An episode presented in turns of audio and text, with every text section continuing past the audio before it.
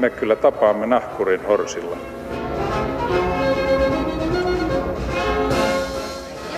Mä sanoin, että minä juon nyt kahvia. Arvon ylä-, keski- ja alaluokkalaiset, hyvät luokattomat, rakkaat ihmiset. Tervetuloa Maamikirjani uuden kappaleen pariin. Tänään täällä pohditaan, missä nykyyhteiskunnassamme kulkevat luokkarajat. Onko meillä vielä yhteiskuntaluokkia ja jos on, millaisia ne nykyään ovat?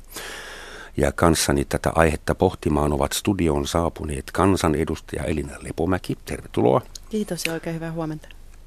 Ja työmies näytelmäkirjailija Mika Ripatti. Tervetuloa, hyvää huomenta. Kiitos, hyvää huomenta. Ja arvon ihmiset tuolla radioiden toisessa päässä, toisissa päissä. Meillä on lähetysikkuna auki, sitä kautta voitte kommunikoida keskenänne tai meidän kanssa. Tuota, kohta puhutaan tuosta sun tittelistä, mikä työmies näytelmäkirjailija. Mutta aloitetaan siitä, että selvitetään, mistä tänään puhutaan. Mä katsoin varmuuden vuoksi Wikipediasta, mikä se semmoinen on kuin yhteiskuntaluokka. Ja se on kuulemma sosioekonominen ryhmä ja keskeinen yhteiskunnan sosiaalisen jaottelun mittari. Väestön katsotaan jakautuvan koulutuksen sekä taloudellisen ja ammatillisen aseman mukaisiin yhteiskunnallisiin luokkiin. Ja ne on keskenään epätasa-arvoisia. Selvä, että mihin luokkaan, jos me voidaan siitä aloittaa, että mihin luokkaan te itse luokittelisitte itsenne, jos pitäisi? Kansanedustaja kuulostaa aika Meitä on vain 200 maksimissaan, eikö niin? Se on aika eliitti. No se on kyllä ehdottomasti eliittiä ja kyllä mä määrittelisin itseni sen takia yläluokkaan kuuluvaksi.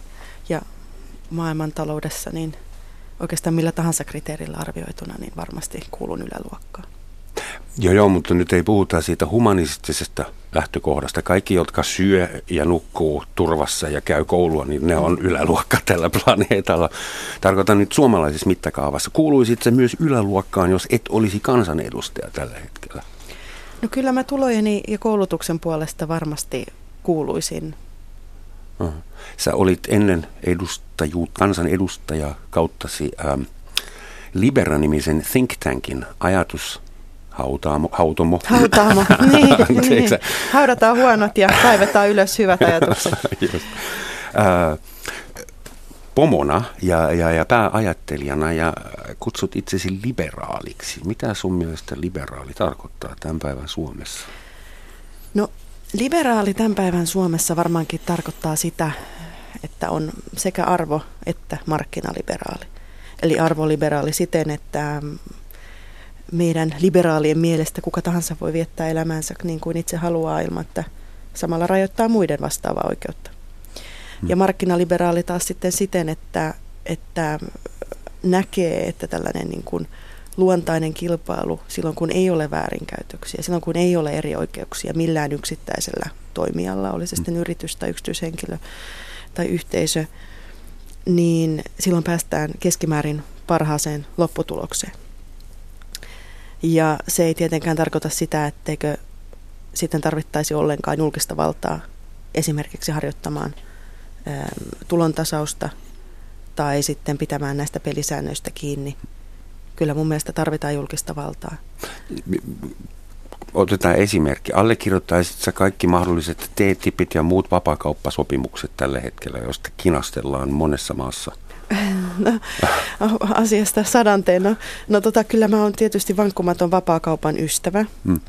Eli, eli tota, se, täytyy, se täytyy sanoa, koska merkittävä osa meidän nykyisestä elintasosta ja ihan köyhimmänkin ostovoimasta johtuu siitä, että me käydään avointa kansainvälistä kauppaa.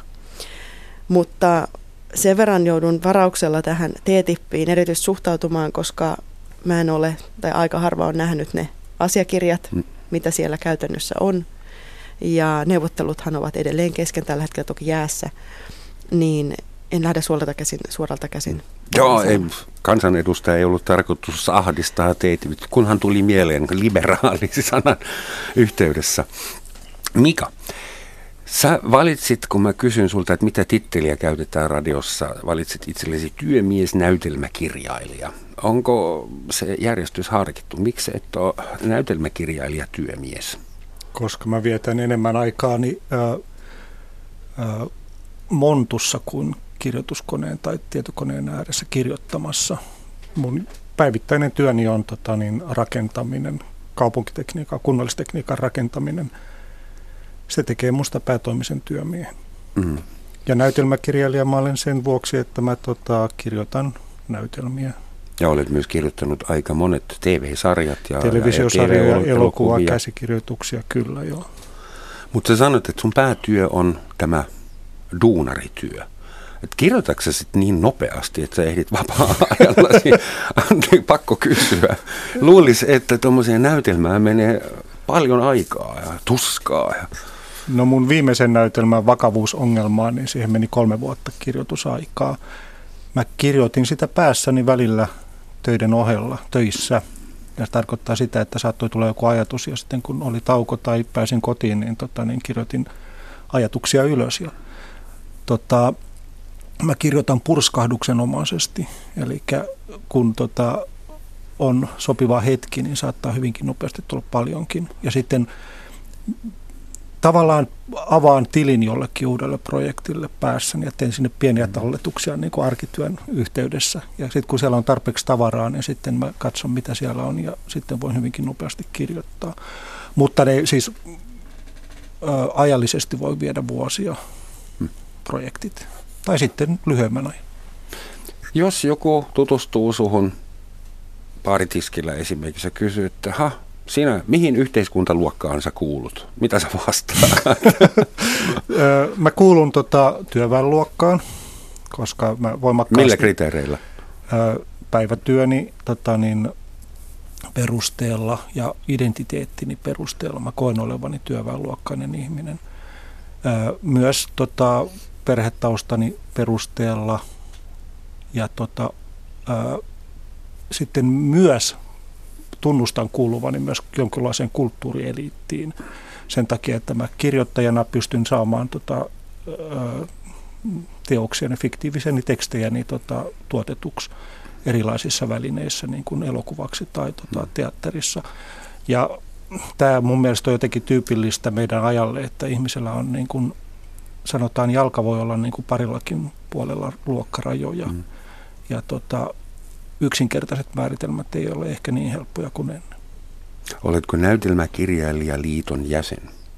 Mä olen ollut jopa sen puheenjohtaja. Selvä, anteeksi. Se mun olisi pitänyt tietysti olen, tota, olen, olen jäsen, tota, Tiet, kyllä. Tuntuu siltä, että näytelmäkirjailijoita on Suomen maassa varmaan vielä vähemmän kuin kansanedustaja.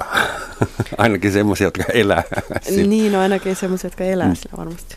Näytelmäkirjailijaliitolla on tuota, Suomen näytelmäkirjailijat ja käsikirjoittajat ryllä, niin on tota, ö, yli 500 jäsentä. Kuinka moni heistä sitten elää sillä aktiivisesti, niin, tota, niin se on pienempi luku toki. Mm. Mutta näytelmä on vahva, vahva tota, kulttuurinen väline Suomessa ja meillä on paljon teatteriyleisöä ja paljon kirjoittajia. Silloin kun mä onnekkaasti eksyin tähän maahan 30 vuotta sitten, niin yksi asia, johon törmäsin, oli se, että Suomessa oli koko Länsi-Euroopan pienimmät tuloerot. Mä muistan, kun opiskelijat silloin pohtivat, että kannattaako opiskella loppuun, kun kaveri, joka on Raksalla duunissa, tienaa niin paljon mm. silloin 80-luvulla, mutta se oli myös kulutusjuhlien aikaa. Ähm, nyt on 25 tai 35 kertaistuneet tuloerot Suomessa riippuen vähän miten tilasto katsotaan – Onko meidän yhteiskuntaluokat ekonomisia? Riippuuko rahasta, mihin yhteiskuntaluokkaan kuuluu? Se riippuu näkökulmasta. Halutaanko niin ajatella niin? Totta, sitä käytetään paljon ö, tällaista taloudellista perustetta, ihmisten tulotasoa sen määrittelemiseen, että mihin yhteiskuntaluokkaan he kuuluvat. Var, varsinkin arkipuheessa ja monesti arki tällaisessa journalismissa sitä siihen törmää usein. Mutta sitten sen, sen rinnalla on yhä mun mielestä voimakkaasti sellainen identiteettiluokka luokkaperuste, eli minkälainen luokka-identiteetti ihmisellä on. Ja tota, jos halutaan ihminen, jos, jos ihmisiä kutsutaan tota jonkun luokan jäseniksi, niin, tota, niin se varmasti riippuu heidän on, paitsi tota, niin, verotettavista tuloistaan, niin myös tästä. Mun tuli mieleen esimerkiksi Vesa Keskinen on semmoinen henkilö, jota mun olisi todella vaikea laittaa mihinkään yhteiskuntaluokkaan kuuluvaksi.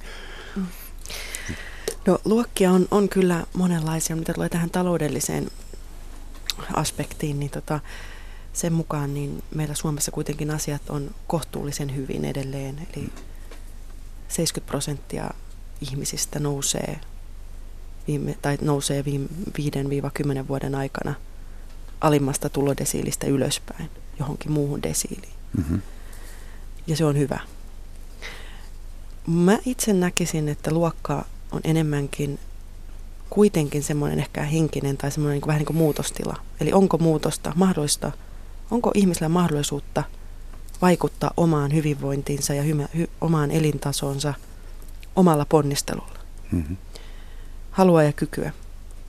Ja se oikeastaan määrittää sen, koska aika harva esimerkiksi 25-vuotias opiskelija, vaikkakin opiskelijamielenosoituksissa sanotaan, että nyt köyhiltä viedään, kun jos opintotukea leikataan, niin opiskelijathan ovat eliittiä. Jos on pääsy suomalaiseen esimerkiksi yliopistokoulutukseen, olkoonkin, että työura ei ole varma tänä päivänä.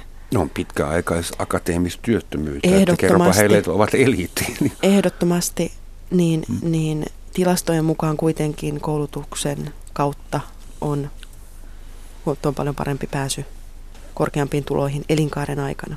Hmm vaikkakin sitten opiskelijana syö tonnikalapurkkia. Itse asiassa tutkimusten mukaan professori Roope Uusitalo tätä muun muassa on selvittänyt, niin jos opintotukea lisätään, niin nostetaan elinkaarituloeroja. Ja nämä elinkaarituloerot on itse asiassa yleensäkin niin kuin hyvin paljon oleellisempi mun mielestä kriteeri, jota tulisi yhteiskunnassa tarkastella kuin vuosittaiset tuloerot. Elinkaari tuloerot olisi tosi mielenkiintoisia, jos mietitään esimerkiksi mies-naisakselia ja elinajan odotetta. No se on just näin, koska itse asiassa, koska naiset elää niin paljon pidempään, niin, niin tota, naisille varmaankin sitten ehtii kertyä jotakuinkin, ähm, no en nyt ota kantaa, että saman verran vai ei, koska en ole nähnyt tarkkoja, tarkkoja tilastoja, enkä ainakaan muista, mutta, mutta se sinänsä sitten kompensoi sitä, siitä tulotasoa. Mutta näistä elinkaarituloeroista sen takia, että niiden itse asiassa vaihtelut on, on paljon pienempiä tietenkin vuosituloerojen. Ja yleensäkin niiden väliset erot Suomessa on kohtuullisen matalat.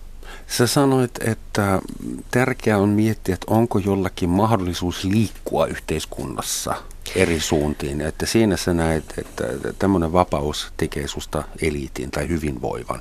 Niin. Mitä se edellyttää tämän päivän Suomessa? Että ketkä ovat sun mielestä nämä ihmiset, joilla on parhaat pelimerkit kädessä, parhaat kortit? No tietysti se edellyttää terveyttä, se edellyttää tällaista niin kuin perusasiaa, että, että elämässä on siltä osin asiat ok, että, että on edellytykset lähteä esimerkiksi töihin tai opiskelemaan, että ei ole vaikkapa huonoista perhe, niin huonoista perheoloista lähtöisin, että, että jopa henkinen äm, terveys on mennyt. Sanotaan nyt näin, saati sitten fyysinen. Eli terveyttä se edellyttää. Se edellyttää tietenkin jonkin verran ä, mahdollisesti myös koulutusta, tai ehkä, ehkä enemmänkin puhuisin osaamisesta. Koska tänä päivänä kuitenkin osaaminen on lähtökohtaisesti se asia, josta työntekijä tai työntekijälle maksetaan ja josta työnantaja haluaa maksaa. Ja osaamista, niin kuin me kaikki tiedetään, niin pystyy kerryttämään myös muodollisen koulutuksen ulkopuolella.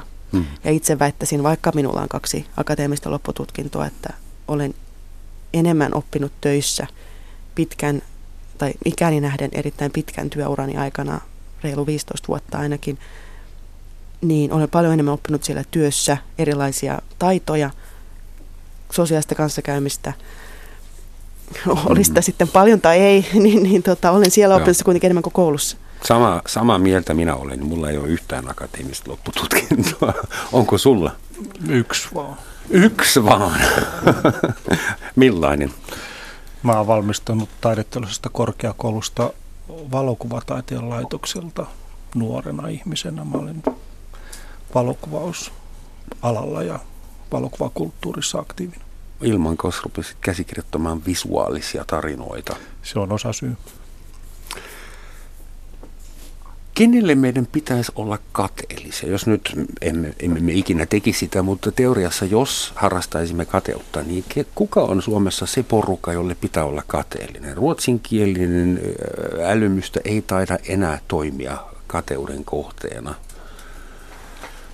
Mä, mä, mä sanoisin, että mä mietin tätä, kiitos kutsusta kun pääsin tähän ohjelmaan puhumaan tästä asiasta, mutta se käynnisti minussa sellaisen prosessin, että mä mietin, että mitä on ne luokkaan, luokkia niin kuin määrittävät ehdot ja minkälaisia ovat ne pääomat, mitä me kerätään meidän, meidän elämässämme ja kuinka, jotka vaikuttaa meidän luokka-asemaan ja siihen, ketä me tunnetaan olevamme. Niin tota, yksi sellainen tekijä, mikä voimakkaasti määrittää mun mielestä luokkaa ja luokkaisuutta on, äh, sellainen, mitä mä kutsuisin varmuuspääomaksi. Et mitä mitä tota, niin heikommassa asemassa ihminen on, niin sitä enemmän hänellä on elämässään epävarmuuksia.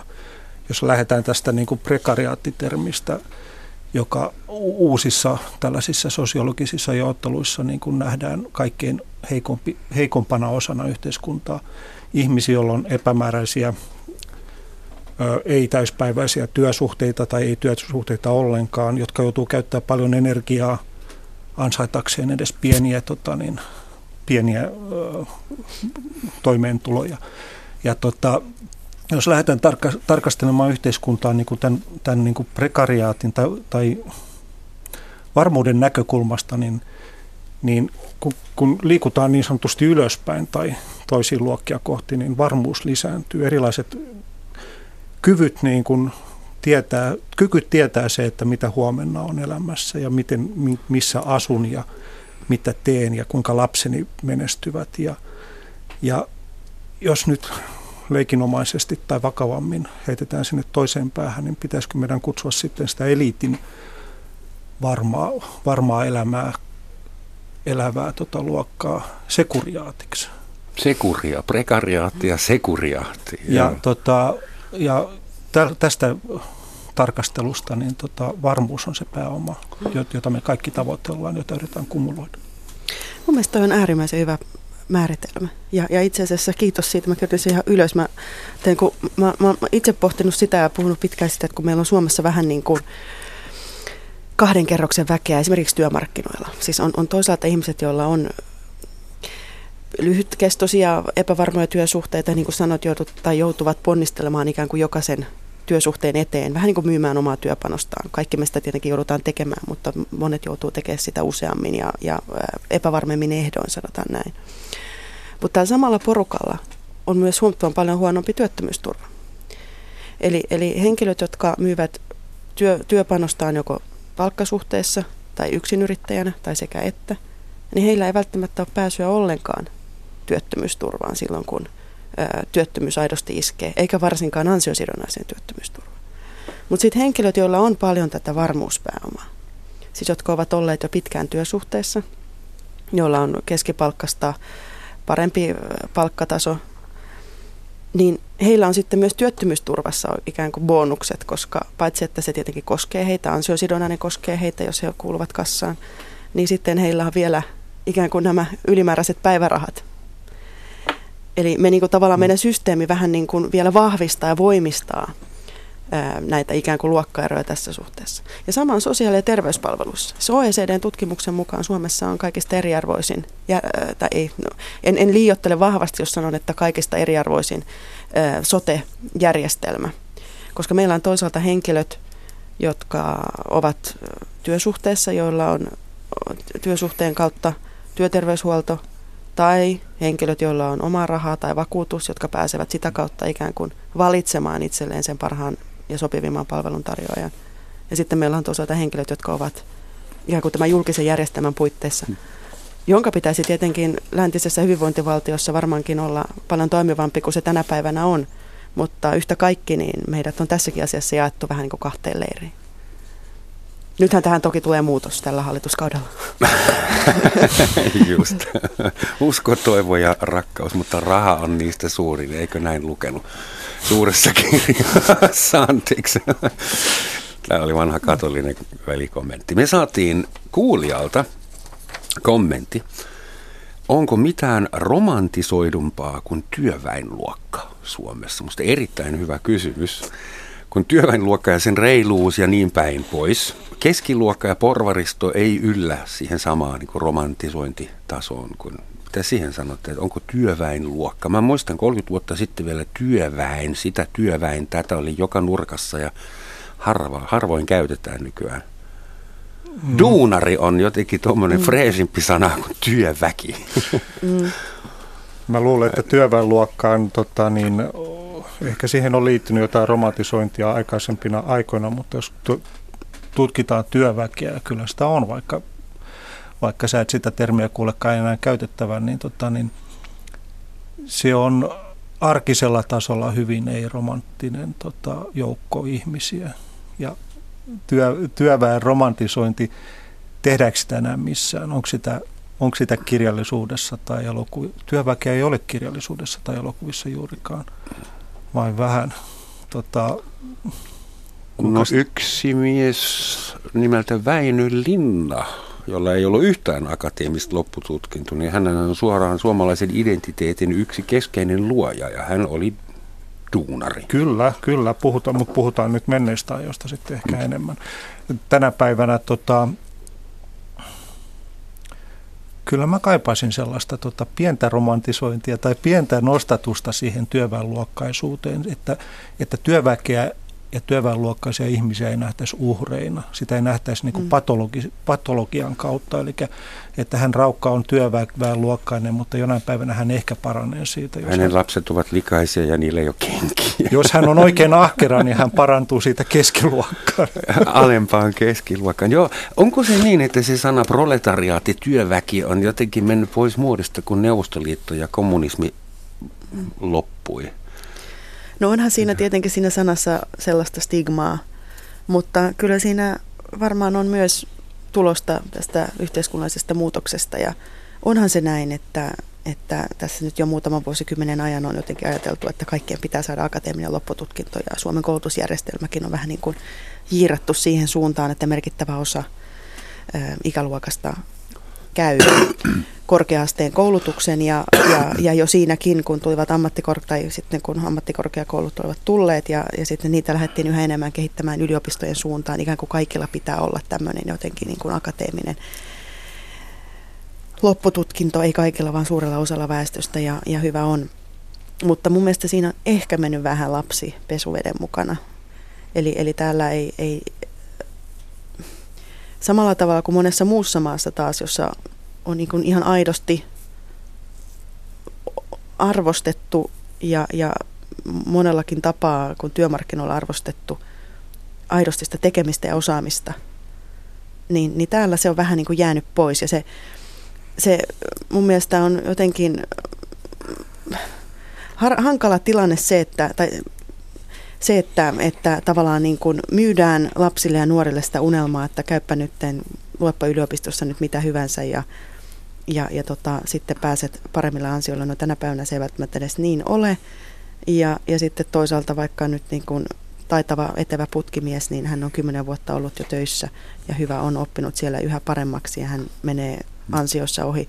Ja näinhän sen pitää ollakin, mutta meidän tämä arvostus taso ei sillä tavalla ole. Mun mielestä Saksassa tilanne on itse asiassa huomattavan paljon terveempi. Koska no, se... siellä on kuulemma 30 000 insinööriä ajamassa taksia, mutta ei mennä nyt Saksaan. Anteeksi. niin, no ei sitten. no okei, okay, voidaan käydä siellä hetkeksi. en, mä, en mä tiedä, onko se tilanne siellä parempi. Mm. Joo, kerro.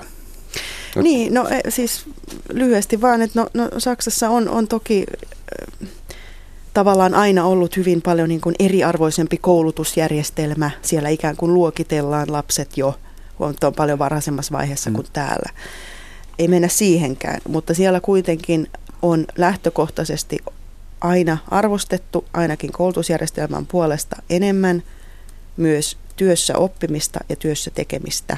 Duaalinen koulutusjärjestelmä ja niin. No, no kyllä, ja, mm. ja, ja siis lähinnä niin kuin oppisopimuskoulutus ja näin. Että et, et siis tämmöinen asia kuin se, että siis kun kisälli, eihän Suomessa semmoista ikään kuin enää ole. Hmm. Kukaan kaikkien pitää, kun työ, töihin menee, saada jo... Ammattikorkeakouluja täällä on enää. No a, niin, mm. nimenomaan, jotka pyrkivät ikään kuin yliopistoiksi, mutta, mm. mutta sanotaan, että, että kun palkkaat kenet tahansa töihin ja tämän takia ei Suomessa kanta palkatakaan tai työttömyys on niin korkea myös nuorilla ja varsinkin vähäkoulutetuilla, niin pitää saada jo Tessin mukainen palkka. Sen sijaan, että lähtisit alhaisemmalta palkkatasolta ja oppisit sitten töissä. Suomessa on toki oppisopimuskoulutusjärjestelmä edelleen ja nyt tulee sopimus, sopimuskoulutus järjestelmä tällä hallituskaudella, mutta tämä niin kuin viimeisen 30 vuoden aikana on Suomessa ollut huomattavan paljon alhaisemmalla käyttöasteella ja vaikutusasteella kuin esimerkiksi Saksassa, ja se näkyy myös meidän yhteiskunnassa. Mikä on ollut tankkaamassa voimaa täällä jo?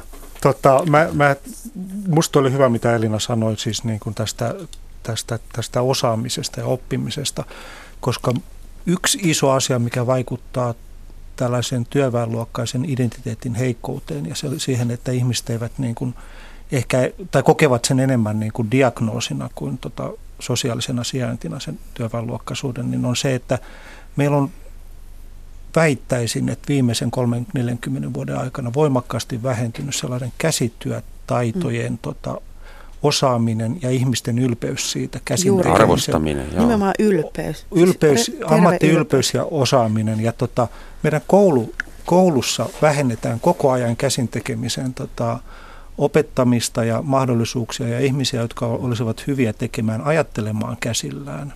Joissakin kahvimainoksissa vielä ylistetään perinteisiä käsityötaitoja. Kyllä, kyllä, kyllä ylistetään, mutta jos, mm. jos, jos, jos, jos menee niin kuin mille tahansa rakennustyömaalle ja katsoo timpuria, joka tekee hyvän muotin, niin tota, siinä on jotain sellaista osaamista ja oppimista, mitä, tota, niin, mistä aivan liian vähän niin kuin ihmiset osaavat mm. tuntea ylpeyttä ja mistä he antavat arvostusta niin kuin yhteiskunnassa. Ja, ja tota, kun sä kysyt, että onko työväen luokan identiteetti heikentynyt Neuvostoliiton hajoamisen myötä, niin mä sanoisin, että ehkä isompi vaikuttaja on ollut siinä, että paljon käsin tekemisen, käsin tehtävät asiat ovat siirtyneet muihin globalisaation seurauksena Suomesta pois.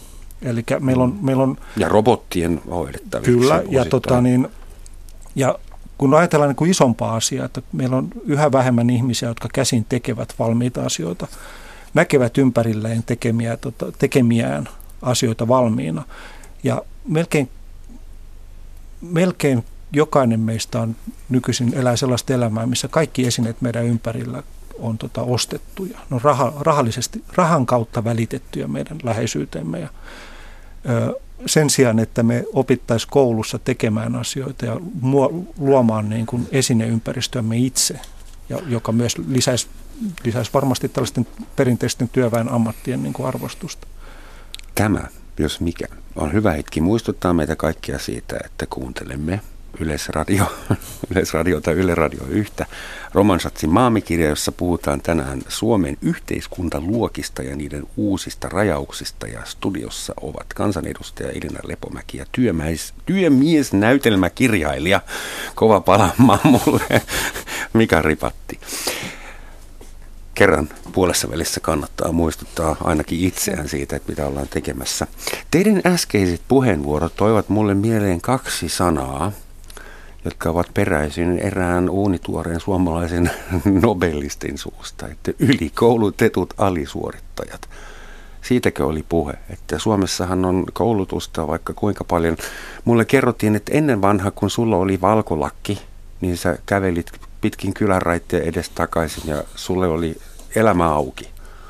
Ja nyt kaikilla siinä kylässä, joka ikisellä on se valkoinen lakki, tai vielä parempi koulutus, ja meillä on 1500 työtöntä tohtoriarvoa kantavaa henkilöä Suomessa, että siitäkö on puhetta, kun sä tässä muistutat, että omilla käsilläkin voi tehdä jotain muuta kuin niin. No, sähköpostia. Mä, mä, mä näen, että siis kyllä, kyllä meillä on koulutus aavistuksen inflatoitunut, että, että tämä nyt ei ole puheenvuoro sen puolesta, että meidän pitäisi nyt kouluttaa vähemmän. Aja alas koulutusjärjestelmä. ei, ei päinvastoin, vaan, vaan ehkä sitä pitäisi vähän jalostaa semmoiseen tämän päivän suuntaan. Kyllä mä ihmettelen sitä, että Suomessa käydään, olen toki itse käynyt saksalaisen koulun, mutta Suomessa niin yhdeksän vuotta ollaan samassa samassa ikään kuin putkessa, riippumatta siitä, minkälaiset ominaisuudet ja, ja oppimisvalmiudet ja halut ihmisillä on.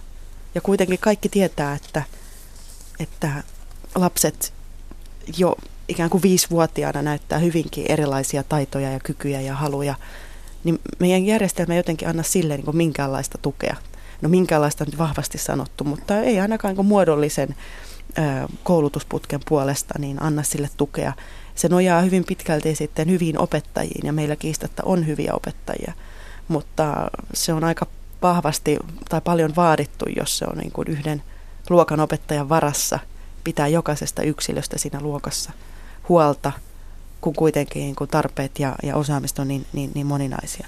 Ja se on just näin, että eihän, eihän peruskoulussa, niin eihän siellä käsillä ikään kuin mitään tehdä. Että se kaikki viisaus asuu kirjoissa. Nokkahuilu. Ja, niin, no, no se on suunnilleen sitä ja ilmeisesti on, on käsityötä ja, ja, ja tällaista. Mutta ja nyt ollaan luopumassa, luopumassa kaunokirjoituksesta ikään kuin kysymys olisi siitä, että lapset oppivat kirjoittaa kaunokirjoitusta nätisti.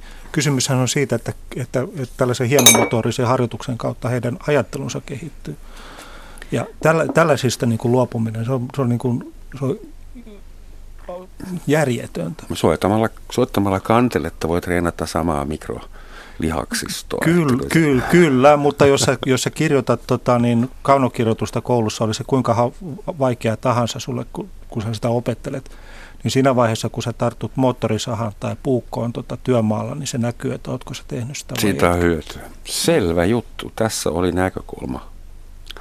Ähm, haluaisin kysyä, kun sulla, sulla on sitä rintamakokemusta työväenluokasta – että harrastetaanko enää minkä näköisiä rituaaleja. Kun mä tiedän, että Suomessa on akateemisia rituaaleja ja ne on todella äh, pompöösejä ja osittain vielä latinankielisiä ja on kaikenlaisia rituaaleja, mutta mi, mitä te duunarit vielä niin kuin teette keskenänne, niin josta, josta me akateemiset äh, Norsulu-tornin asukkaat emme ymmärrä mitä. On esimerkki, että multa kysyi kerran yksi rakennustyömies, joka tarjosi mulle tupakkaa, norttia, niin se kysyi multa, että tiedätkö Sakemonen, miksi ne on väärinpäin tuossa askissa? Enhän mä tiennyt, että koska tuunarin kädet on likaisia ja sä et halua ottaa sitä filteristä askesta, vaan toisesta päästä, niin se filteri pysyy puhtaana ja menee suuhun. Ja mä oon ylpeä siitä, mä tiedän tämän yksityiskohdan. Onko tommosia vielä, että koska jokainen luokkahan harrastaa jotain symboleja, statussymboleja, No duunarit ei ole Kuinka mitään, auttaa? Duunarit ei ole mitään eksottisia eläimiä. tuota, joillekin on. Joillekin. Tuota, no mä suoritin tässä nyt työ, töiden ohessa tällaisen erikoisammattitutkinnon ja, ja valmistuin siitä tota, niin, viime keväänä ja sen kurssin, meitä oli siinä 15 ihmistä, niin sen kurssin päätösrituaali oli tehdä jännittävä matka Tallinnaan. Että tota, niin olisiko siinä, siinä työväenluokan rituaali, että lähdetään risteilylle Tallinnaan päiväksi? Kuuluiko siihen itsensä myrkyttäminen tietyn asteesta? Siihen kuului vierailu Sakun panimolla ja tota, oluiden sivistynyt maisto. Hmm. E, mitä hänen rituaalit voisi olla? Pomojen haukkuminen. Toisaalta se on varmaan joka yhteiskuntaluokassa, jolla vielä pomoja on – Mä luulen, että kyllä joo. Siis ehkä sellainen tota, niin, epäkäytännöllisyyden sadattelu, mikä tota, niin, liittyy, liittyy siihen, että kun tehdään asioita käytännössä, niin sitten joskus, joskus nauretaan esimerkiksi, että suunnitelma on tehty epäkäytännöllisesti tai että tota, niin, asiakkaan odotukset eivät ole ottaneet huomioon kaikkia niin kuin niitä asioita, mitkä, mitkä siellä montussa on. Että, että jos, jos, jos tota, niin, eikä sekään ole sellaista pilkkaavaa, vaan sellaista ihmettelevää, että niin kuin, kuinka ei otettu huomioon, että, että tähän savenhan uppoaa saapasta myöten, että tätä polvea myöten saa paineen, kun tehdään jotakin, äh, jotakin hankkeen suunnitelmaa. No, tietysti kaikissa duuneissa puhutaan pomoista ja työkavereista ja muista, mutta ei, ei, se, ei se niinkään pilkkaamista ole kuin tota, niin, välillä sellaista tota, hyvän tahtoista naureskella. Nykyään potilaat ja pomot, ne on kaikki vain asiakkaita uuden jargonin mukaan. Mm. Joo. Ei tarvitse viitata, no, siitä mä vaan. Niin, mä oon niin tota, tällaisen Tämä ei ole eduskunta, täällä saa piirissä, puhua että- vapaasti. jos, jos puhemies antaa puheaikaa.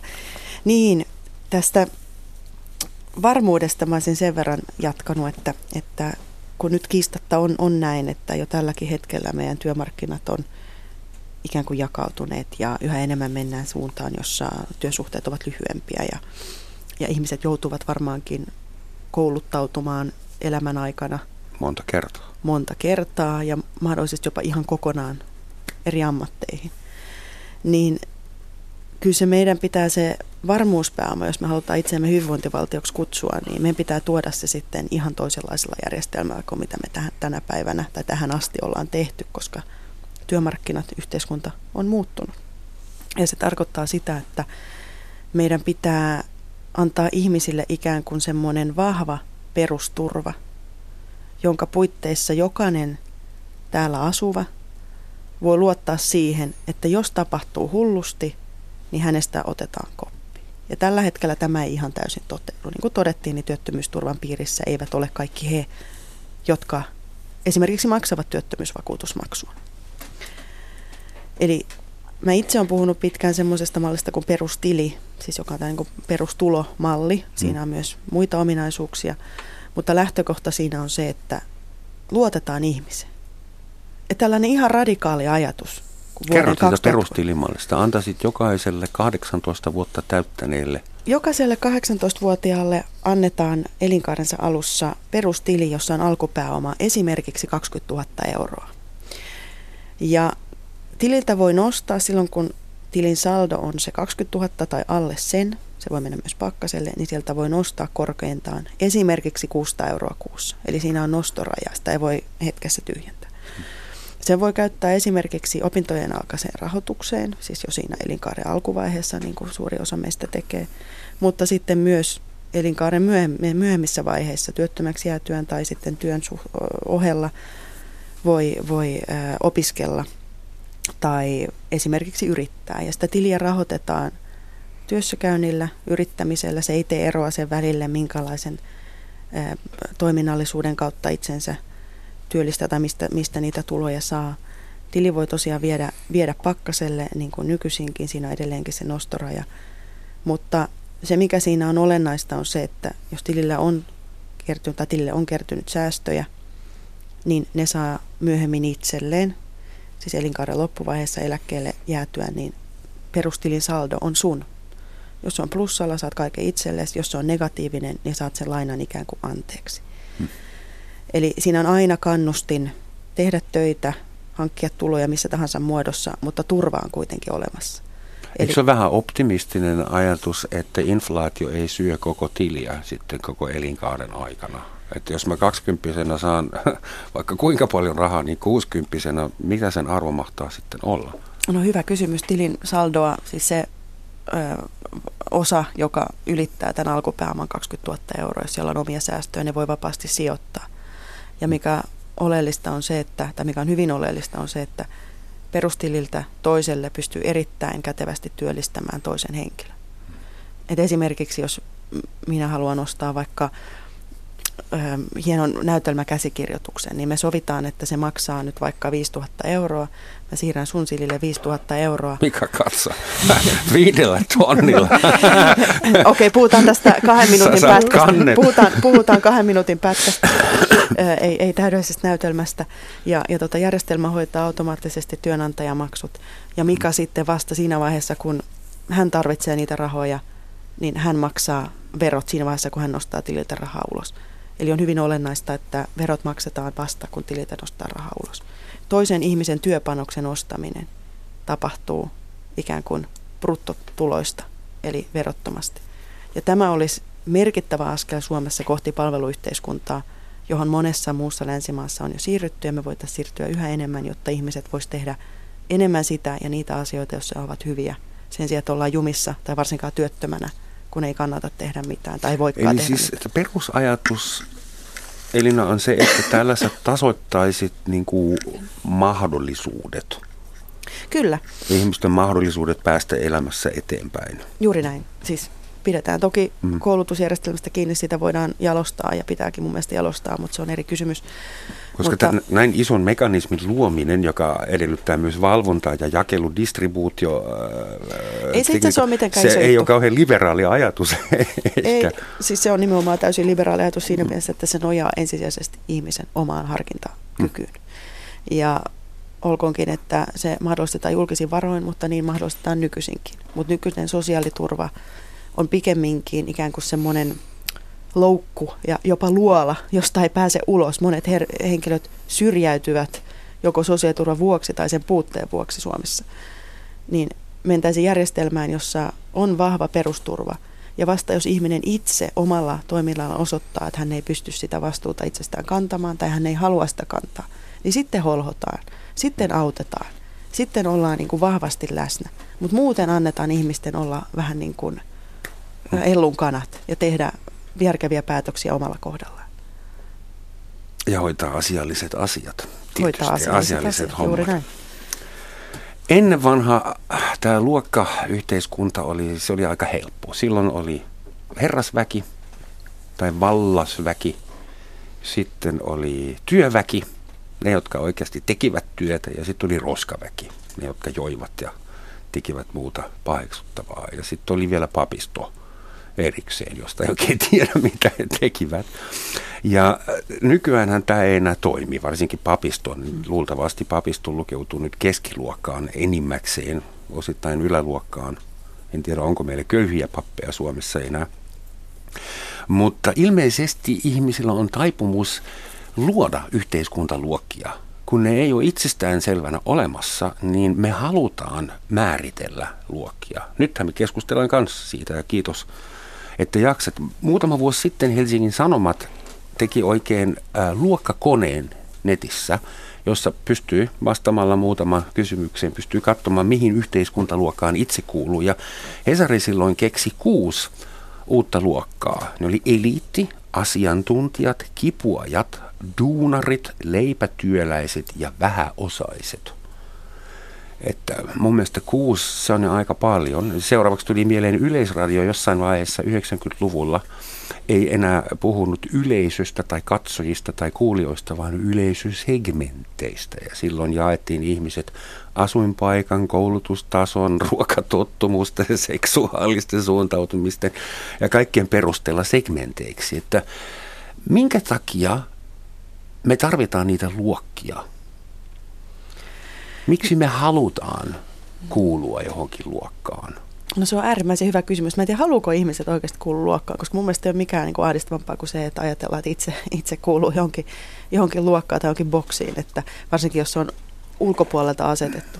Se on Mulla eri on asia. sellainen olo, että keskiluokka, ainakin mun töölliläiset naapurit, ne on kyllä ylpeitä siitä, että kuuluvat keskiluokkaan Niin, vielä. mutta, mutta, mutta työväen, työväenluokkahan on ollut perinteisesti sellainen termi, jolla työläiset ovat identifioineet itsensä ja taistelleet oikeuksien puolesta. Ja silloin se on ollut nimi, jo- jo- joka, joka on ylpeydellä kannettu, koska silloin ollaan voitu puhua siitä, että, että me työläiset haluamme oikeuden vuosilomaan tai lyhyempään työpäivään tai tota kunnolliseen palkkaan, jolla eletään.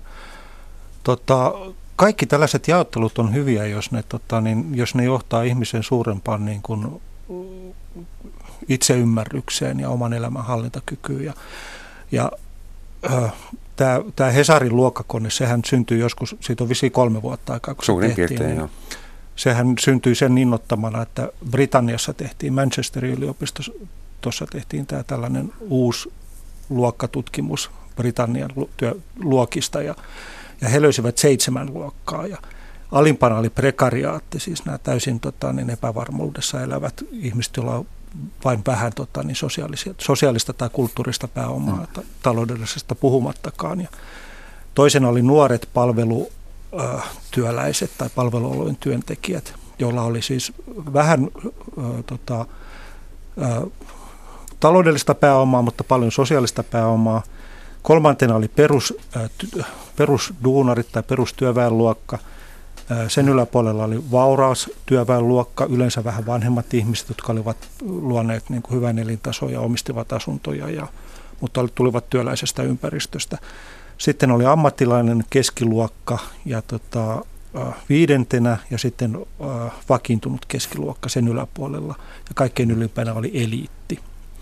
Ja mä haluaisin kysyä, että miten, miten te hahmotatte, että onko meillä samankaltainen erottelu tehtävissä. Siis luokkiahan ei ole olemassa mitenkään niin kuin Paitsi jos me niitä määritellään. Olintoina paitsi jos me niitä määritellään, mutta onko tämä mielekäs jaottelu Suomessa? No mun mielestä ei, koska luokkakäsitteen yksi keskeinen tarkoitus mun mielestä on luokkataistelu. Ja jos mm. niitä yhteiskuntaluokkia on 6, 7, 12, 15, niin ei, ei, ei Erkikään enää tiedä, ketä vastaan pitää taistella.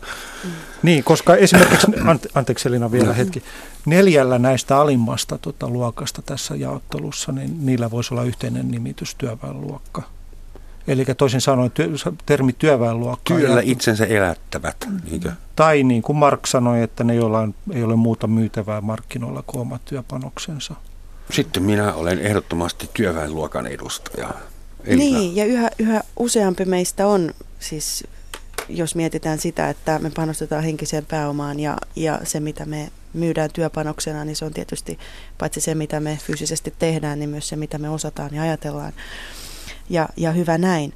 Mutta se, mikä tässä, tässä debatissa ehkä, ehkä vähän niin kun unohtuu, niin on se, että, että se ikään kuin luokka, missä aloittaa, niin se ei välttämättä ole mikään kohtalo että maailma muuttuu nyt joka tapauksessa kohtuullisen nopeasti. Hmm. Eli tuollaisen niin kuin keskivertoihmisen työuran aikana, 50 vuoden aikana, niin voi mennä ne luokkajaot ja se tavallaan se toimenkuva ja monella tapaa se määritelmä siitä, mikä olet ja mitä edustat, niin menee monta kertaa todennäköisesti uusiksi, jopa yksilökohdalla saati hmm. sitten niin kuin siinä, siinä viitekehyksessä.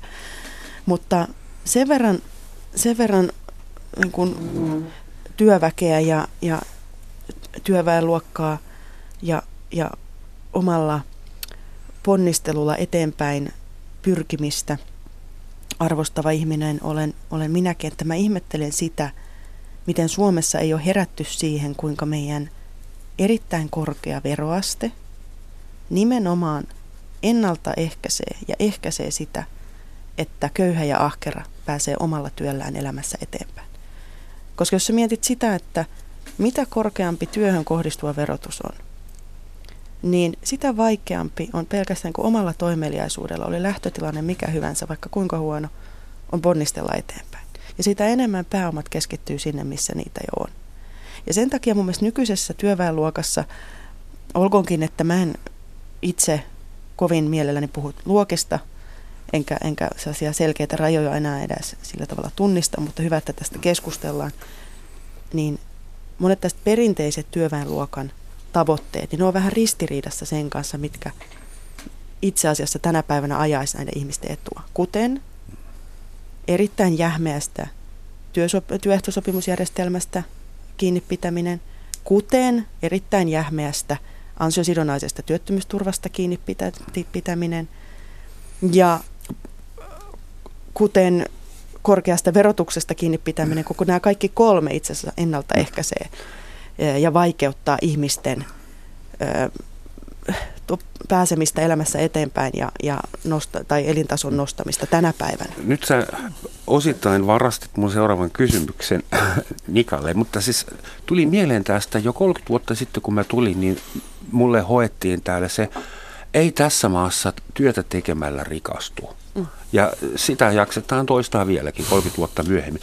Niin, Mika, mi, miten, miltä susta tuntuu, kun sä olet rakennustyöläinen ja siinä ominaisuudessa sulla on helkkarin hyvä työehtosopimus, kaikki varmuudet, pekkaspäivät, lääkärit, kesän lomat ja lomalta paluurahat ja, ja kaikkea. Ja sitten sä olet näytelmä- ja televisiokirjailija – ja siinä ammatissa sulla ei ole minkään näköistä sosiaaliturvaa. Sä voit mennä suoraan kadulle kerjäämään, jos sulta loppuu näytelmätilaukset.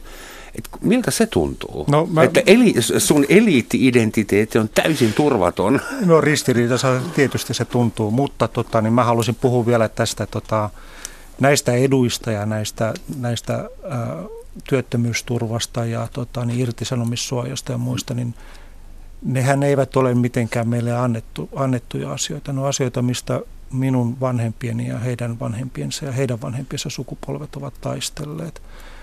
Ja tota, mä halusin sanoa, että ne, jotka puhuu niin kuin heikon valtion puolesta, niin usein ovat sellaisia, joilla on hyvin voimakkaat ö, tällaiset affiliatiiviset siteet niin kuin ympäristöönsä. Ja mä selitän Tarkoittaa. tätä vähän. No, tämä lähtee tällaisesta erottelusta, että meillä on, meillä on, meillä on ihmis, ihmisillä on filiaaliset siteet ja affilia, affiliaaliset siteet. Ja nämä filiaaliset siteet on tietysti yhteydet perheeseen läpi ajan meille siirtyvät, mihin perheeseen ja sukuun me synnytään, mitä me saadaan. Tota niin, mitä kieltä me puhumme. Ja... Mitä kieltä me puhumme ja montako asuntoa me perimme ja niin edelleen.